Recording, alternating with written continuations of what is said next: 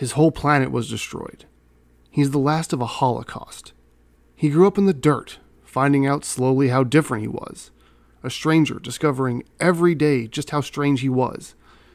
He has the power to tear the world apart, and he could with a pinky. It's not his world, we're not his people. We should be ants to him. Imagine that, always being on the outside, the pain that would come from always being on the outside. And yet, he took that pain and became the symbol of hope.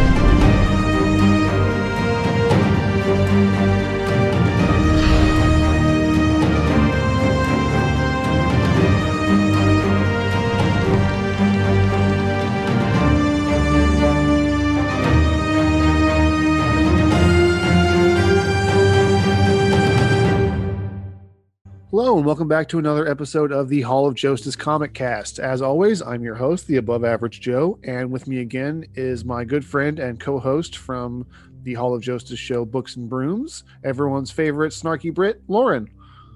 Hey guys, welcome back. Um, I'm sure you guys are fed up of me already, but you know, Joe's asked me back, so why not? Okay, so today I wanted to take a look at the storied past of the Man of Steel himself, Superman. And I want to go through the main versions of his origins because it's been as many times as Batman's got retconned in its early days, Superman's has been retconned multiple times in recent history. So we're going to go through the three main versions of his origin, starting with the 1986 series, The Man of Steel. Now, of course, we all know that Superman first appeared in Action Comics number one in 1938. He was created by Jerry Siegel and Joe Shuster, right? If you didn't know, there you go. But the Man of Steel is a brand new origin for him that was created after the fallout of Crisis on Infinite Earths. And it combined many different versions of Superman mythology. It drew from the Christopher Reeve films. It drew from some, from some, some Silver Age storylines and kind of created this whole new mythology. The series itself was written and drawn by John Byrne and reimagined the origins of Superman in kind of a snapshot section. So there's it's six issues, the first two of which are really his origin and, and the other four are early adventures. So they set up things like Bizarro and his rivalry with Lex Luthor and his relationship with Lois. They're kind of meant to be stepping stones into what will be later stories. But right off the bat, we know that Krypton is doomed, right? The planet's getting ready to explode. Jor-El and Lara load their infant son, Kal-El, into a rocket and shoot him to Earth where he might survive. Now, this is a little different because one, actually, the spelling of the names L is different here, where previously it was literally just the letter L. This is now Cal L E L. So it's it's a visual differentiation between the Golden Age Superman, who is still referred to as Cal L, which is the letter. The ship that they put him in is wildly different than anything before it. While the Golden Age was just they put him in a rocket and shot him to, and shot him to Earth, this rocket is more than just a rocket. It's actually an artificial womb of sorts that keeps Clark alive in flight but it also means that when he crash lands on Earth, Superman, for lack of a better term, is almost born again on Earth. This is important for a couple of reasons much later on in Superman's mythology. So the rocket crash lands in Smallville, Kansas. It's found by John and Martha Kent. They cover up the crash, they adopt Clark. Everyone kind of knows this. But years later, the story really starts with Clark as a teenager in high school, where he single handedly wins the championship for small the football championship for Smallville High. As everyone's giving him the fanfare, and of course he's you know the golden quarterback. Jonathan kind of pulls his son aside and they drive back to the Kent farm. He starts warning him about using his powers openly, about being too showy, about being too good, too fast, too strong, trying to impress upon Clark the need to be careful and to maintain a, a level of secrecy. And Clark has had these powers, but he's never really known the origin of them, so he just he takes them for granted because he thinks he's just supposed to be this way. And this is when John brings him into the barn and unveils the the the birthing matrix, the rocket itself that brought him to Earth, and explains the kind of the origins of his powers. Not necessarily the you know the yellow sun thing you're from from Krypton, but that you are an alien and that's why you have these powers. And this really shocks Clark into understanding the importance of maintaining an air of secrecy. And he decides to stop being so irresponsible with his powers. And he actually decides to leave Smallville and go search for places where he can put his powers to good use, go find places where he can co- contribute to the greater good. So he actually travels the world a bit, righting wrongs on the down low as this kind of heroic guardian we then jump ahead several years to the 250th anniversary celebration of Metropolis. This is where Clark has been living for the last several years. And a special NASA, Na, eh, special NASA shuttlecraft called the Constitution is prepared to land for the first time at a, at a commercial airport. So this is a big, big deal in the, in the way space shuttles operate. But what happens is, is as the shuttle's on its descent, a passenger plane enters the no fly zone and collides with the shuttle. This causes both craft to spin out into a tailspin and crash, and Clark is forced to unveil his powers to the world. He's, he's forced to leap into the sky, fly up, catch the shuttle, and help it land. And of course, as he does this, as he touches down on the tarmac with the shuttle strapped across his, his shoulders, basically like Atlas, everyone comes running up to him and they, they're just astonished by him. They're swarming him. They're throwing questions at him. Everyone wants to know who he is, where he's from, how he could do this. One of those being one of the passengers on the shuttle, our very own Lois Lane. And she almost has a very close inter- interaction with him, but again, Clark, kind of overwhelmed by everyone suddenly now aware of his presence, just bolts. He flies up and away, just gone. Because he, he doesn't want to be a celebrity. He doesn't want this this fame that comes with being able to have these powers. And he goes back home to Smallville and he basically is really sitting there at, his mother and father's table on the farm talking about what this means and what it's what it means for him to now be out in the open and how it means he'll never have a normal life again and this is where the the use of Clark Kent as a secret identity comes in because everyone's seen his face now. This is the face of Superman. This is where the glasses get introduced, and not it's not just the glasses that hide Superman's identity. Clark has to reinvent his whole personality as Clark to be different than his true self as Superman. Well, yeah, look at the body language. If talking about Christopher Reeve as we were, the difference in the body language, because there was that clip I sent you yesterday or whenever it was the other day. Just the difference in the voice and the body language and that whole thing to show the difference between Clark and Superman.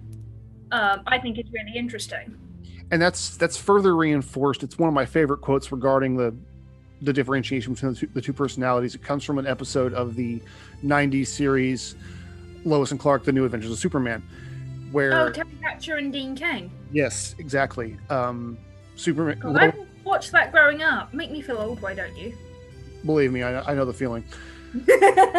so there's a moment in that show where Lois is upset that Clark has basically lied to her for years in, in terms of hiding his identity, and he says that she's always known who he is because Superman is what he can do. Clark is who he is. So Clark Kent is Superman, but the persona of Superman is the powers and the cape and the idea of this symbol of hope.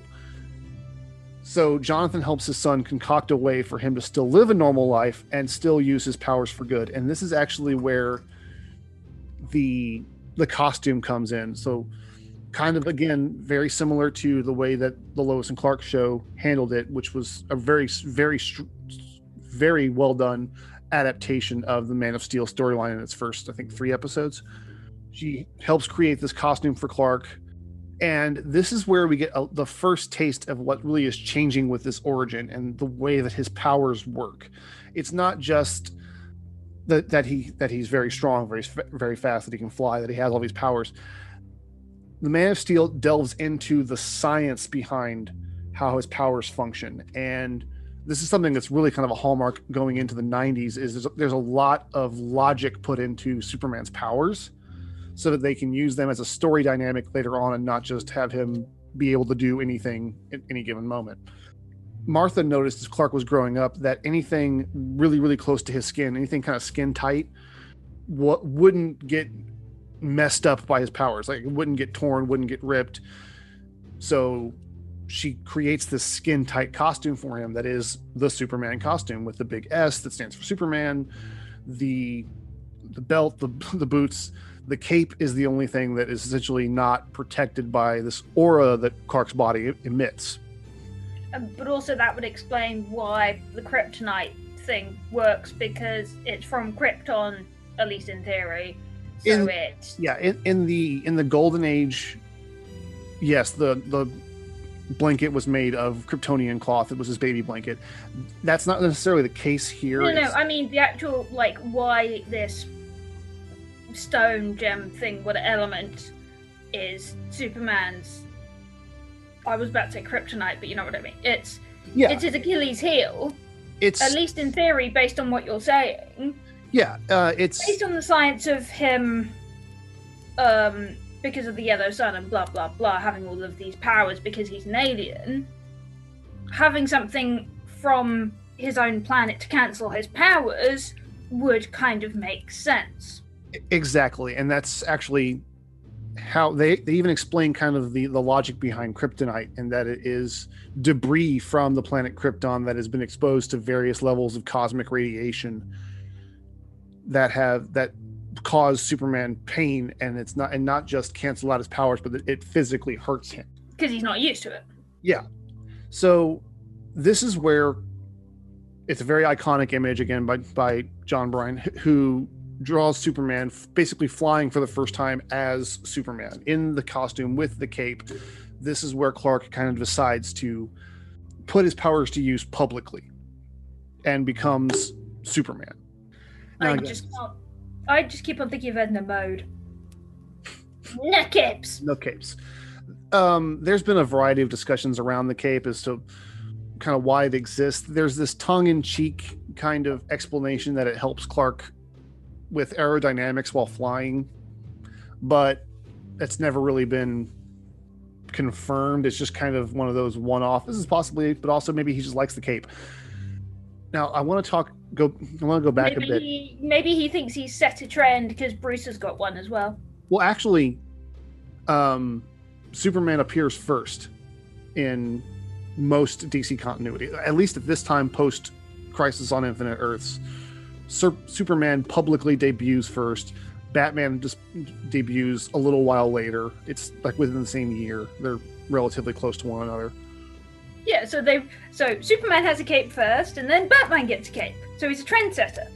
Kind of. There's there's the, there's there's a lot of back and forth about the cape because the cape also has its similarities in Kryptonian uh, clothing and, and design the, the designs of Krypton are, are very alien in this iteration, and it kind of borrows very heavily from the Richard Donner Superman movie in that Krypton is this very cold, calculated, austere world.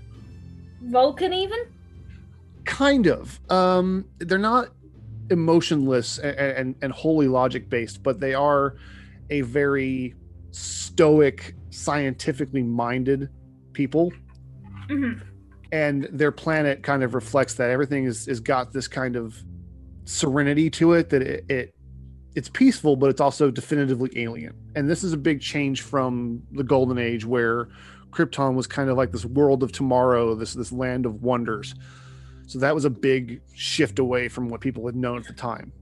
But before we continue, uh, I just want to follow up. Do you have any questions so far, or going back to what you were saying about the shuttle? Um, I know there is an origin story of Supergirl where she's actually Superman's older cousin and gets sent off before him or whatever it is. So where does that actually come in? That falls uh, without getting too detailed into Supergirl's origins. That falls a couple of years into Superman's career. That her pod lands. Yes, she is his older cousin and was kind of sent along as a guardian for him. Hmm. But was that in the original run or? That was more uh, again post crisis in the original in the original run. She just kind of her pod lands. There's not really the whole explanation of her being his protector. She's just his cousin who also survived, and she emerges from the pod completely formed as Supergirl because that's the way it was. I was going to say I don't know if you've um, checked the messages I sent you down the side. Uh, where does Clark becoming a reporter come in? This is kind of one of those retro continuity pieces where Clark had he really made he he majored in journal, journalism at the University of Kansas and got his degree in it. It was just kind of explained as an innate interest of his along the lines of his desire for truth and justice is that obsession with finding the truth instead of say the golden age where all of this stuff was just kind of tacked on all the um, ideas of him as a journalist and him being Clark Kent and this change in personality and stuff. This is all a really relatively new advent in Superman storytelling. Until that time, yeah, you were saying last ep- last episode, I assume that certainly in the Golden Age they just sort of said this is what happened and didn't actually go very much into the in-depth stuff. Yeah, there was there was it was very surface level storytelling, but that's because the the media of comics was still very new and was rapidly evolving. So no one mm. really kind of knew what to expect from it in terms of storytelling dynamic. Which is why in the golden age, things like secret identities were really just filler. Mm. Where Clark Kent was really was honestly just something that Superman did in between being Superman. He wasn't a part of who he was. He was literally just a cover. So that that's the post-crisis origin of Superman. And it really it's the first one to really kind of play up the alien aspect of his life. While the Golden Age didn't shy away from him being an alien, he was still very much that all-American, you know, truth justice way hero. Whereas this new direction of Superman really focuses on the alien nature. It the post-crisis run Superman really focuses on things like the Phantom Zone, the Fortress of Solitude, alien threats, the obsession that Lex Luthor has with Superman because he's alien and represents a certain threat. That's really built out, built on here and becomes a much more prevalent part of Superman's mythos. Yeah, I was going to say, going back to what you were saying about the whole, you know, winning the All State Championship and whatever and all that kind of stuff. Thing is, these days he wouldn't actually probably be able to do sports because he'd either be accused of doping or they would find out that he wasn't actually human and that would cause a shitstorm anyway. Exactly, and that's something that's the show Smallville explored to great effect. Is while Clark did want to compete in these things, he couldn't because of how dangerous it was to him and his secret. Now, this was kind and of that was back in the 2000s, let alone whatever it is, nearly 20 years later. Exactly, and for the longest time, Superman: The Man of Steel, which was that six-issue run, was the just the boilerplate origin story for Superman. And it wasn't until Infinite Crisis and shortly thereafter where they decided they wanted to update his origins for a more modern world. And that introduced us to the book Superman Birthright. And this one, it's written by some of it's got one of my favorite creative teams. It's written by Mark Waid. It was uh, drawn by Leinil Yu. it is a it's a gorgeous book, but man, does it radically change Superman's origin, and Okay, not just so going back to what you were sorry, going back to what you were saying about the Man of Steel. Obviously, Man of Steel, the comic book, and Man of Steel, the film, are two very different kettles of fish by the sounds of it. yeah, Man of Steel, the film really just uses the title Man of Steel because it's one of Superman's many monikers. Mm. Whereas, I mean, I I personally believe, personally believe that Henry Cavill is a very good adaptation of John Byrne's Superman. Like, there's moments where he just looks like he walked right off the page. The film, I mean, you're not going to hear me complain. the film itself has many issues that I will go into at a later date. Yeah, um, I haven't seen it, so um, I couldn't possibly comment. So let's talk about Superman Birthright because this one gets really off the wall in some of the coolest but also weirdest ways possible. One, That's not sounding. That's not. That's not imbuing confidence.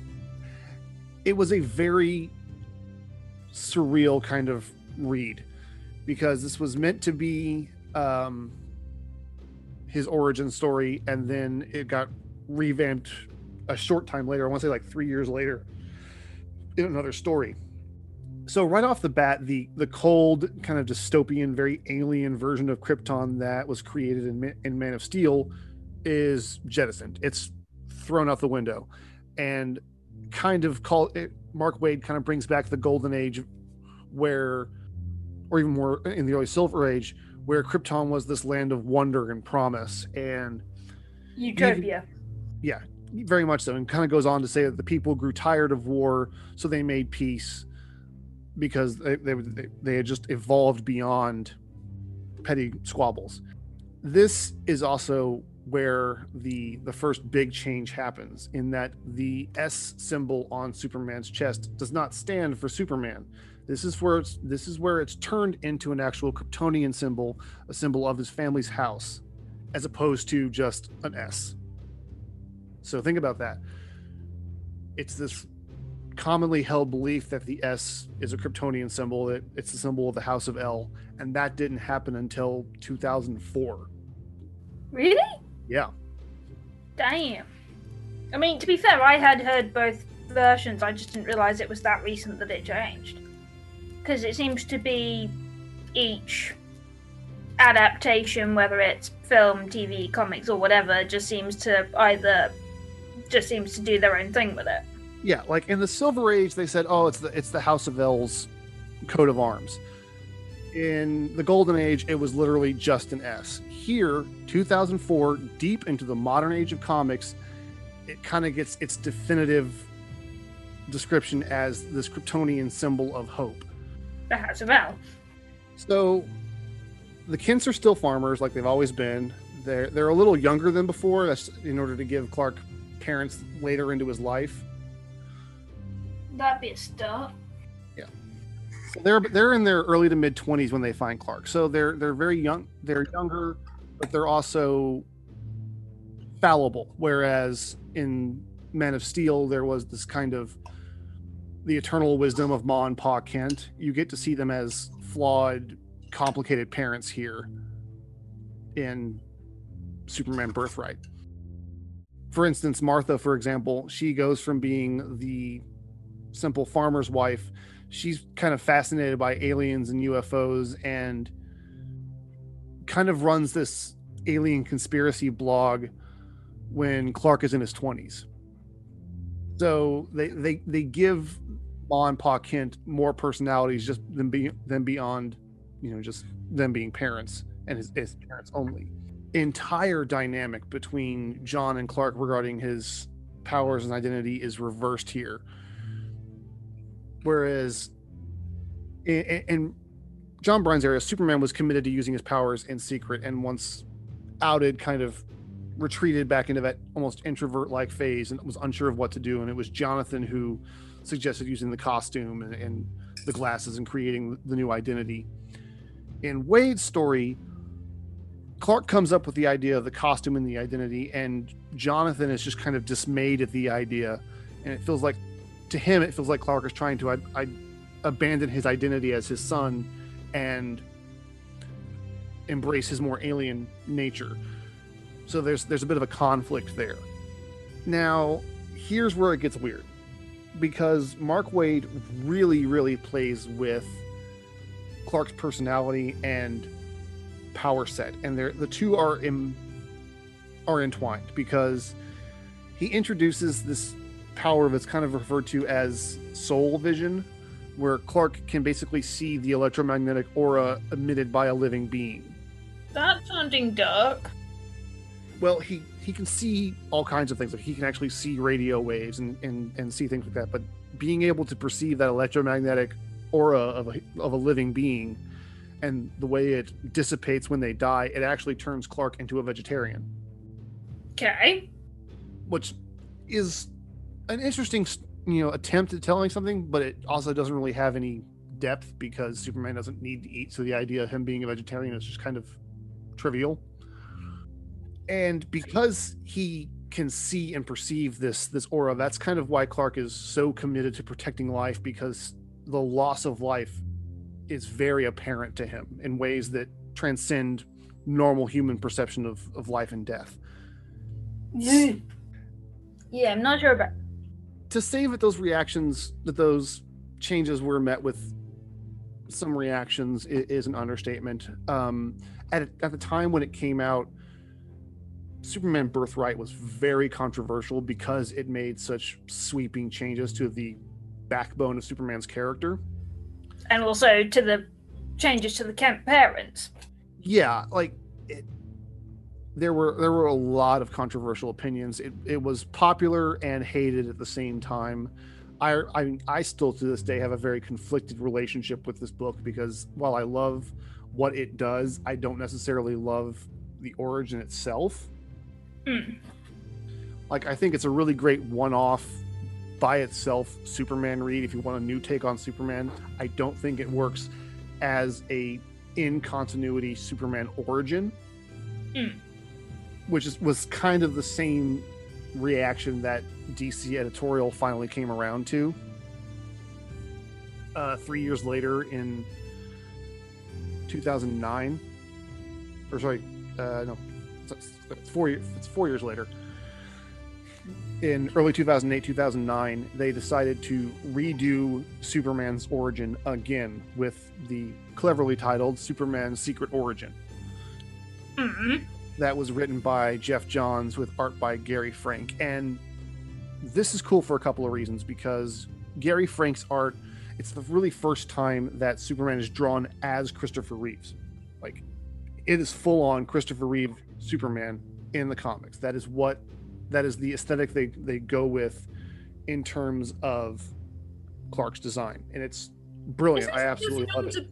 Producer on one of the DC in the Berlanti verse or on Smallville. Uh, Geoff Johns has been involved in a lot of productions. He was he's for a long time he was an exec producer and creative developer for DC. He has since moved on to his own production company, and I think is going to be the showrunner for the Green Lantern series on HBO Max. Uh, yeah, I was going to say because I could have sworn I'd seen him, like I said, involved in either the Berlanti verse or um, Smallville. Um, he was involved with, with with both. In fact, actually, there is in the series finale of Smallville uh, when the scene where Chloe is reading kind of the comic story of Superman to her son, that's Gary. Frank's art. Nice. Yeah. So it, it pulled, but Secret Origin was cool because it pulled together new material. It pulled from Smallville. It pulled from Golden Age stuff with Superboy and the Legion of Superheroes, and really pulled together this all-in-one origin that was for a long time his accepted origin story, and then after the collapse of the New 52 and kind of the return to previous continuity, it is now once again Superman's origins. So that's kind of it's kind of a testament to how well done this particular iteration is. That they dropped it and then came back to it. Yeah. It it it brings back some of the Silver Age relationship with with Lana Lang and that friendship there. It actually pulls right from the season one um, finale of Smallville with Lana being in the tornado and Clark running into it. They even use the the blue shirt and the red jacket that Smallville became known for. Mhm. In fact, it's actually also the very first time that there's a nod to Chloe Sullivan in the comics. Nice. Uh, you see her name written on um, someone's cast in school, like they're signing, er, everyone's signing someone's cast, and you see Chloe S. And I'm like, ah. As a Smallville fan, that made me happy. This also brings back kind of the the golden age conflict with Lex Luthor, wherein they were both in Smallville together and had, basically had a falling out, and that's what kind of caused their rift. The big thing about Superman's secret origin is it brings back not only the Legion of Superheroes and his adventures with them, but it also reestablishes the continuity of his 50s, 1950s adventures of uh, of Superboy, that told the stories of him as a young man in Smallville using his powers for good. I've always thought Superboy was a separate character, or in in more modern stories, yes, it is a new character, but for quite some time, Superboy was literally just the stories of young Clark Kent. so did he have Krypto the Superdog or whatever it is, or is Yeah, that just That's where all that really comes from is those Superboy era comics, and this brings them back. This brings this back into continuity. It brings the Legion of Superheroes back and time traveling, and Superman Clark kind of gets to see kind of who he'll become. It's got a hilarious last page, and I think it's like issue three, where he's he's wearing Clark as a teenager is wearing the costume again, and he just looks at his parents and says, "I am never wearing this thing again." He's like, "I feel ridiculous," and the very next issue is like Superman all grown up, going to Metropolis, and when I say that super, that Secret Origin pulled from various super Superman media, it even pulls slightly from again Lois and Clark because Lex Luthor likes having everyone look up to him.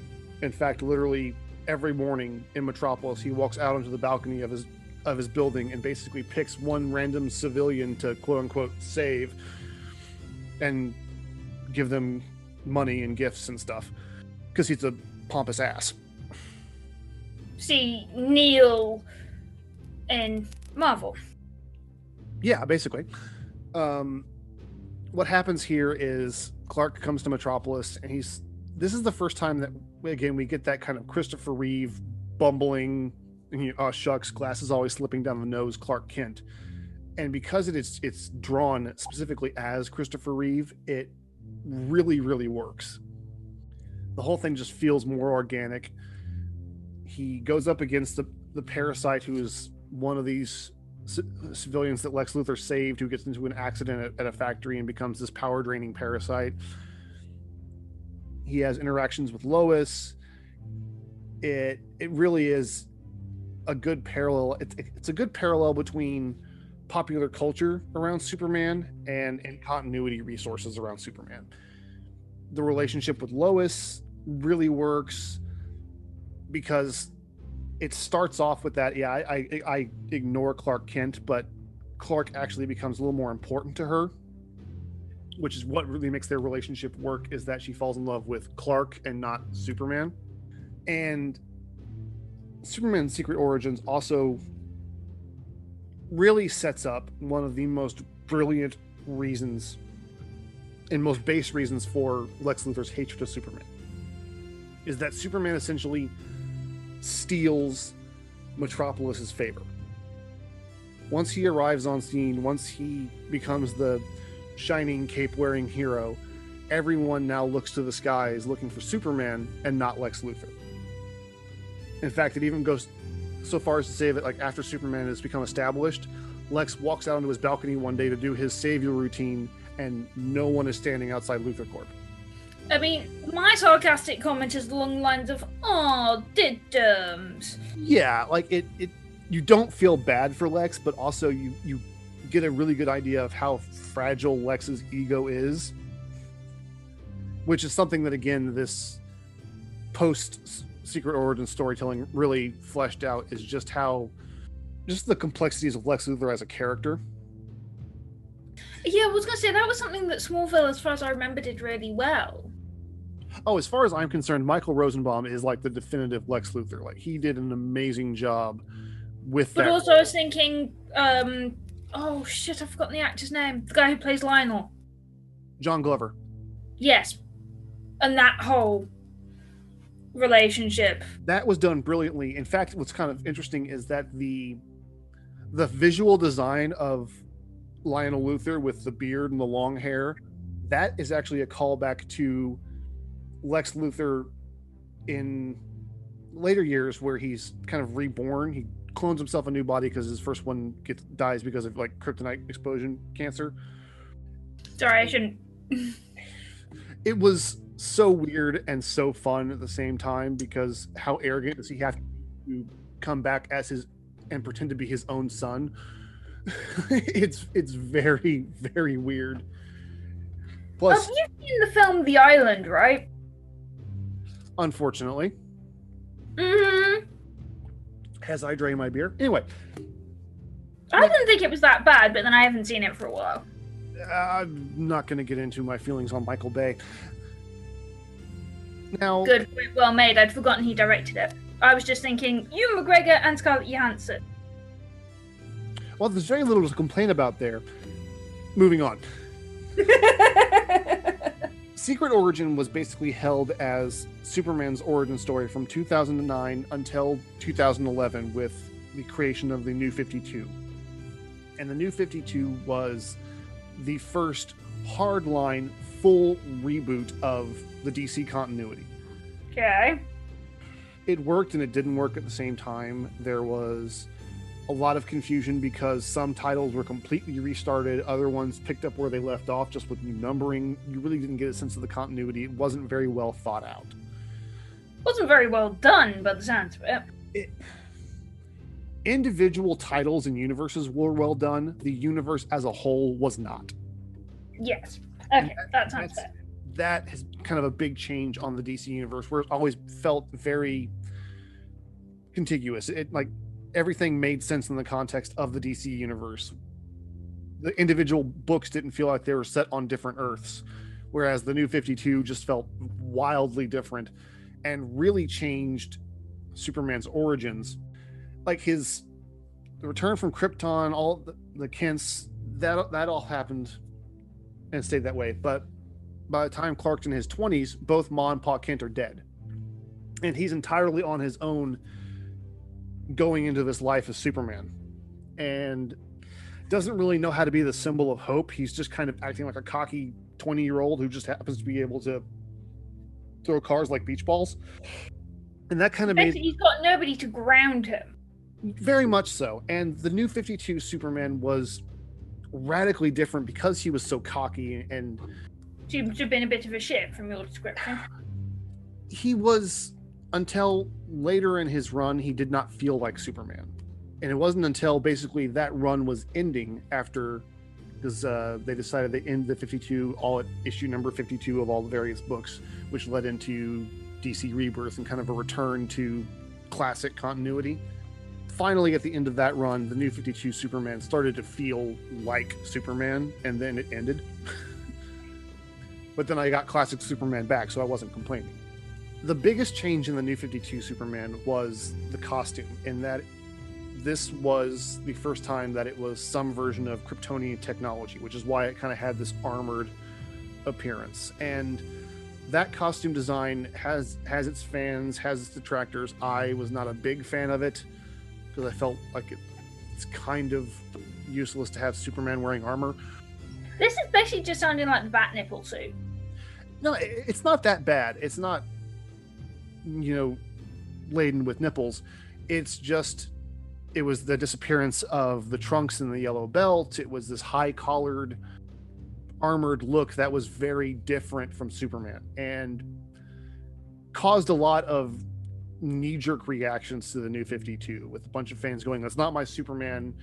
Where i get that like there were moments where i didn't i honestly did not like new 52 superman as a character until much later in his run where he actually lost his powers because they gave clark this weird solar flare ability in the new 52 where essentially he was able to release all the stored solar energy in his body at once in one massive energy explosion, but it rendered him mortal for 24 hours while his body kind of recharged. Well, that's fair. But also, that has consequences, which is good. So that sounds like a decent bit of writing. It was cool. It was. It wasn't used effectively at, at first, and also the. As much as it pains me to admit this, one of my favorite artists at the time came over to DC for the very first time, uh, John Romita Jr., and his art was very erratic. So Ah, that the ability for the audience to really connect with that part of the run was severed because of just how garish the art could be at sometimes. Sometimes you'd have a beautiful looking issue and the very next one would look like it was phoned in. It was very inconsistent. I the only reason I think personally that it passed editorial is because they'd already paid John Romita Jr. for it. mm, so they weren't to they weren't going to waste the money. But one of the consequences happened in that by constantly using that that solar flare ability, Clark built up this layer of scar tissue on his cells essentially that blocked him from absorbing solar energy. So for a time, Clark essentially burned out his own powers and was reduced to this golden age version of Superman where he was just stronger than other people and a little more durable and he couldn't fly anymore and he lost most of his vision powers and he was just this coupled with storylines where his identity was revealed publicly so you've got superman laid low from a power set perspective and now almost on the run because his life has been upended with the re- revelation of his identity mm. and that was honestly probably one of the best parts of the new 52 superman run because during that time there was this quantum surge in character development for clark because now he had to figure out how to still be this hero that the world expects him to be with nothing in the No tank powers.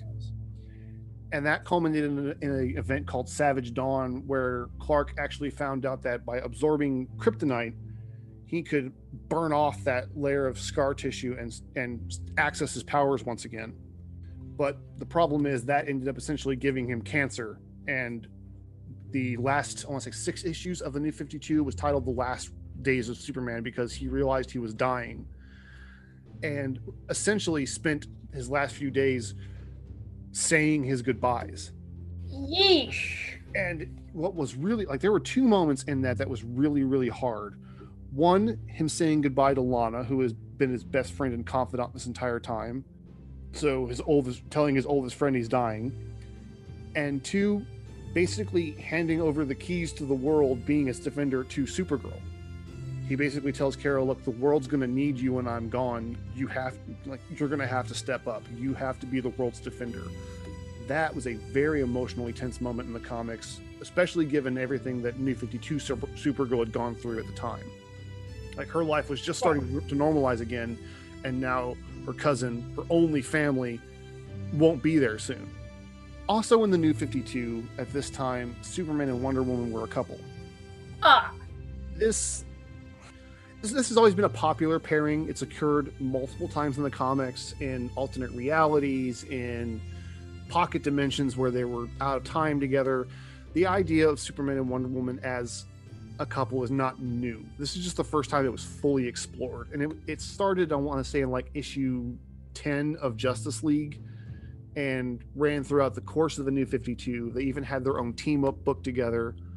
There was a lot of influence put on this relationship, largely because it also helped connect Diana to the world by Clark trying to live more and more as a human, it allowed her to bond with humanity in a way that she previously hadn't. And there were a lot of good moments of them in a relationship. I I don't necessarily dislike the pairing, especially because for the longest time I wasn't a big fan of Lois Lane as a character, but it definitely did sit kind of diff, kind of weird with me. Although there is a really fun moment in their team up book where Superman is to help Wonder Woman deal with something with the gods, and Apollo gets pissed and basically bitch slaps Superman with this energy beam, and Superman just shrugs it off and says, "You attacked me with sunlight." it's very funny because you're like, "Ooh, this is not going to end well." let's face it, dealing with the gods never ends well. Just ask Percy Jackson.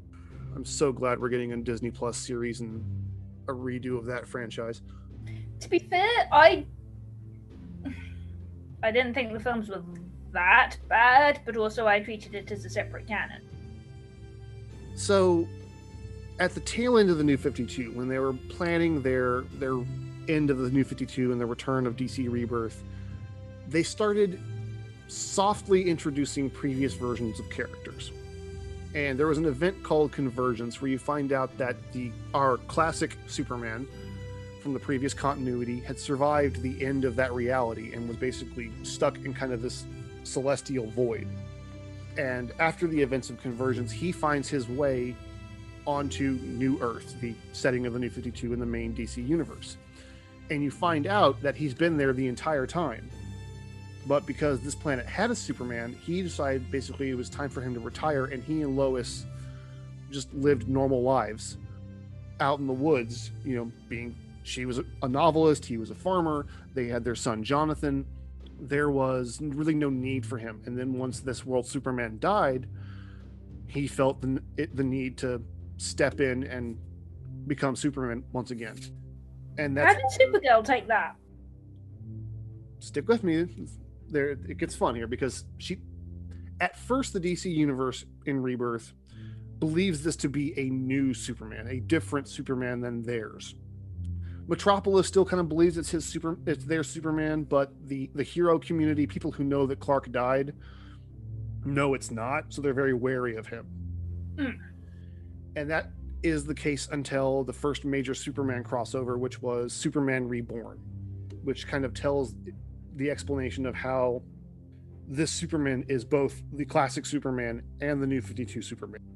It's a callback to a 90s story where Superman's powers undergo an evolution and he essentially becomes a being of pure energy. Okay. The 90s in comics for both Marvel and DC were just weird. Go with me on this. Superman had two forms. They were in, there was Superman Red and Superman Blue, two energy forms.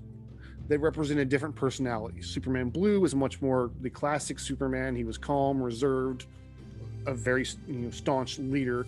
Superman Red was hot-headed, brash, kind of arrogant, very much like the new 52 Superman.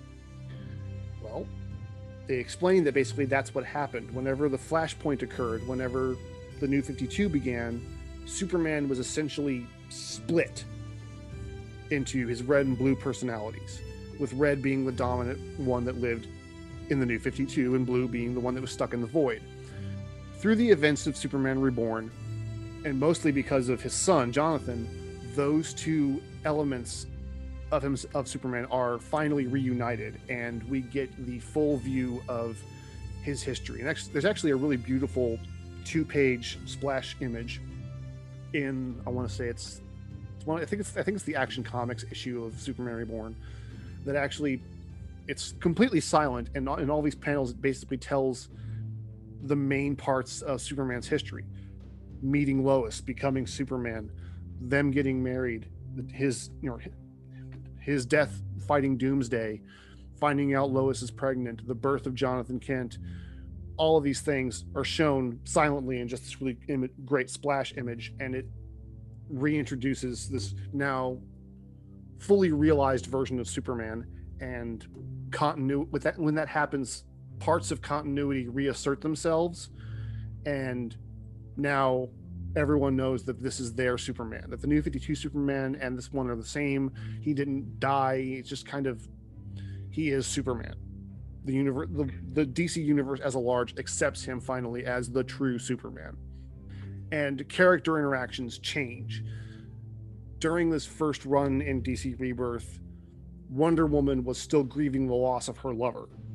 Mm and is also working with this Superman. So it puts her in a very complex place. It actually puts her and Lois in a very unique place story wise because Wonder Woman knows it's not her Superman. So there's a moment in the very first run of Action Comics where Superman has to fight Doomsday again, and he's basically he's scared that he will die again and not have a way back. And he asks Diana to step in and protect his family because Doomsday is hunting them. It's very emotionally gripping. It's beautiful art. I, I think it was the storyline was called uh, Path of Doom. It's a it's a great storyline. Yeah, I was gonna say that just sounds not quite tactless, but like, ow. It's he doesn't do it willingly. He doesn't do it easily, but he needs to make sure that his wife and son are, are taken care of because Doomsday is hunting them. Mm. And there's a moment in that book that just breaks your heart because Superman essentially says goodbye to his wife and son and flies off to fight Doomsday, possibly to his death. And for the first time ever, you, you see Superman crying at the thought that he may actually lose this fight. Mm. It is a brilliant. That those those early run parts of the Rebirth run were absolutely brilliant in terms of storytelling. But I'm getting to that. Then we enter the Bendis era. Now, Brian Michael Bendis is a very prolific comic book writer. He worked at Marvel for I want to say 16 years. He is the was the creative force behind Ultimate Spider-Man. He wrote Avengers for I want to say 7 years straight, wrote X-Men for like 3. Very very prolific writer and he came to DC. And DC made a very big announcement. They were they spent months teasing the arrival of Bendis. Actually at C2E2 that year. It's a comic convention in Chicago. My wife and I were there. We met Brian Bendis. We were at the panel where he talked about his Superman run and the fact that Action Comics number 1000 was going to bring the trunks back. It was the return of the the red trunks on Superman's costume, which people were like, eh, whatever, fine. But it was kind of a return to form. And he did his own Man of Steel miniseries that set up like his new direction with Superman and some of it was really good. Like the first six to ten issues of his Superman run were pretty solid. But then he did what he usually does, and he took a story and stretched and stretched it so thin it almost broke.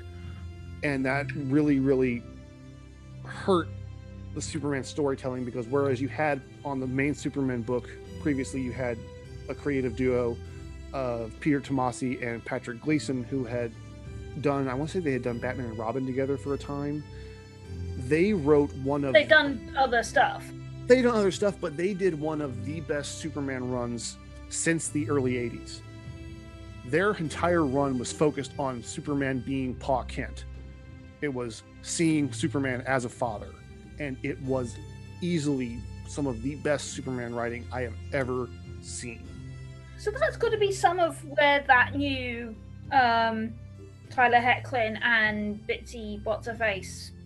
Um, Lois is based. Um, yes, Superman and Lois is based partially on that run, uh, partially on the Lois and Clark series by I want to say it was Lee Weeks. Um, and various times Superman has had children in the comics. In fact, there was a really great run after Infinite Crisis called uh, Last Son, where essentially a Kryptonian pod escapes the Phantom Zone and lands in Metropolis. And it's a young boy, and Lois and Clark adopt him and are raising him as their son. And you find out that he is actually the son of General Zod. And Zod breaks out of the Phantom Zone to come after him, and it's this basically this war over who's really this this young child's father. And Chris, at this time that that's his name, has to sacrifice himself in order to send Zod back to the Phantom Zone. It very heavy hitting run. It is not for the faint of heart. like, yeah, no thanks. Yeah, it's not just fanfic writers that want to crush your spirits. Like sometimes it happens in comics too. Why do I want to read them again? Because they're amazing. They're great stories. The art's brilliant. Like I can't count the number of times I have loved I being. just hurt. have to deal with my spirit being crushed frequently. It doesn't happen very often in Superman comics. And usually when it does, like a few issues later, you feel uplifted again because Clark says something inspirational and you're like, you're right, Clark. I can do this. Yeah, I was gonna say, give me Wonder Woman. Oh, then you really want to get hurt. Oh no. Wonder Woman, that's a that's a complicated one, and I'm glad we're going to tackle that one later. but yeah, that's I think I of- might put from the side to something else. That's kind of the the history of Superman to date, kind of a very high level. I want to talk now about a good jumping on point, which was actually the first storyline that Bendis wrote in his Superman run. It was Action Comics number 1000. Because again, kind of like the its Detective Comics counterpart, some of the stories are just little glimpses at Superman throughout his history. Some of the, some of them are set in the future, some of them are set in the past, some of them are just little character examinations. But the end of Action Comics number 1000 and the the volume 2 Bendis's 6 issue or is it 4 issues? I think it's 4 issues. 4 issues Man, of Steel run set up kind of the first arc of his storyline wherein you find out that, that it's implied that Krypton wasn't subject to a natural death that its death was met, was orchestrated Oh god. This is just sounding like Doctor Who now. It it has a few elements that I would that especially in the very first run, the very first arc in his run, that were pleasantly Doctor Who like. It was it wasn't bad, it wasn't poorly written, it was actually well executed. Its problem is from there on storyline moved at a glacial pace. As you said, stretched too thin. What was that quote that um, Bilbo Baggins said in Fellowship of the Ring about feeling like butter scraped over too much bread? Yeah, and when you take books at that time, Superman and Action Comics released two twice monthly, so two issues a month, and they each went to one issue a month because Brian Bendis was writing both of them. And then oh, so you, you've already slowed the pace of storytelling, and then you for you to tell a story so slowly it loses interest over the course of two years on two books. When you also manage to launch two events in that timeline that are, that are so convoluted you can't really keep track of them i'm talking mostly about the event leviathan storyline which really cool concept execution was kind of nah. I've got a full reading list and stuff on it on hallofjoestice.com. I'd recommend reading it in trade, but trying to read it issue after issue, month after month, got grading real fast because nothing was happening quickly. That's kind of the the downfall of of comic storytelling at times is if they don't release properly or if the, the issues are too spread out, it makes it, it burns the audience out. And the serial nature of comics can really be a can be a boon or it can be an albatross. Like it really can. Yeah i was gonna say i don't get on with serial books generally just because it some issues it works some issues and some stories like you need that two week pause between... oh i mean like actual like novel books not comic books no comics like the the yeah, but that's what I mean. There are serial like novels, and I'm just like, yeah, no, can't do it. I need a beginning, a middle, and an end in one book, not lots of little bits. It all depends on release schedule. Like if they come out in rapid enough succession, it does not bother me. But when I have to wait not only another month, but another month after that because he decides to jump into another storyline before going back to this one across two different books, it becomes very daunting. Oh god, no, that just sounds like a mess. Yeah, I during Superman during Bendis's run on Superman, I railed a lot at the sky. It was a lot of old man shouts at sky, shaking a fist moments. You do that now. Yeah, but it was worse. that being said, there are some really great Superman stories that I would recommend people read because a lot of people will act like Superman is somehow unrelatable because of his powers when that's not necessarily the case. I, I, think it was Mark Waid that said if you're not if you don't find Superman interesting, you're reading the wrong stories. Because there are really great tales that show just how complex his character is.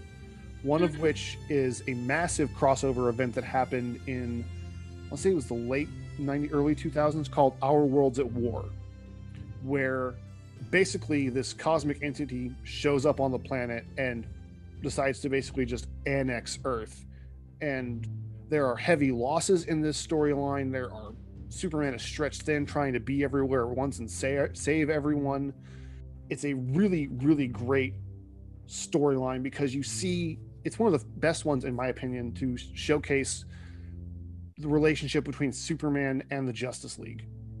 because the the existence of the Justice League it was is what lets Superman be Superman on a large scale.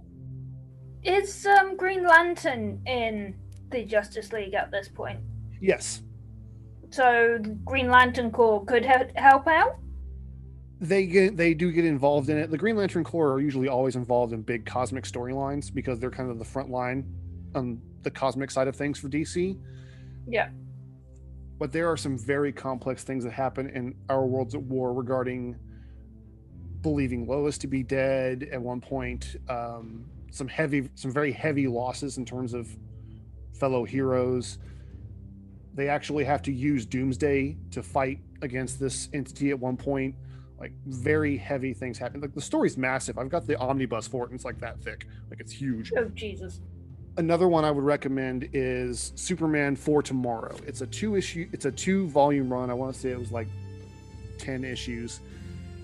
It's actually Jim Lee's first work on Superman, and the whole premise of it is that you come into the story a year after it happened, essentially, in that random parts of Earth population just disappeared one day just straight up vanished, and Lois was among those. And you find out Superman's relation, and that the loss of Lois in this storyline has essentially turned Superman not not evil, not rogue, but it's severed his connection to humanity, and it's made him Cynical and bitter. not cynical and bitter, but more apt to take actions he previously wouldn't. Like at one point, he actually flies into this country that's in the middle of a civil war, takes every single gun from every single combatant, and basically says, It's over. You're done fighting. No more. I won't tolerate it. Well, that's a really great thing for Superman to do, kind of a humanitarian life saving perspective. It gets everybody in hot water and essentially the Justice League has to step in and stop Superman from causing problems by being himself. It's a really cool storyline. It's got a really cool twist. The art's gorgeous. And then there's this classic one that this is a storyline that pretty much anybody who reads Superman will recommend. It's called Superman for All Seasons. And if this is the best story to read. I've heard of that one. I think. it's phenomenal. It is the best story to read if you want to know why Superman is important. I'll, I'll just leave it at that. It's a brilliant story. Everyone should read it. It's probably, for my money, one of the best Superman stories out there.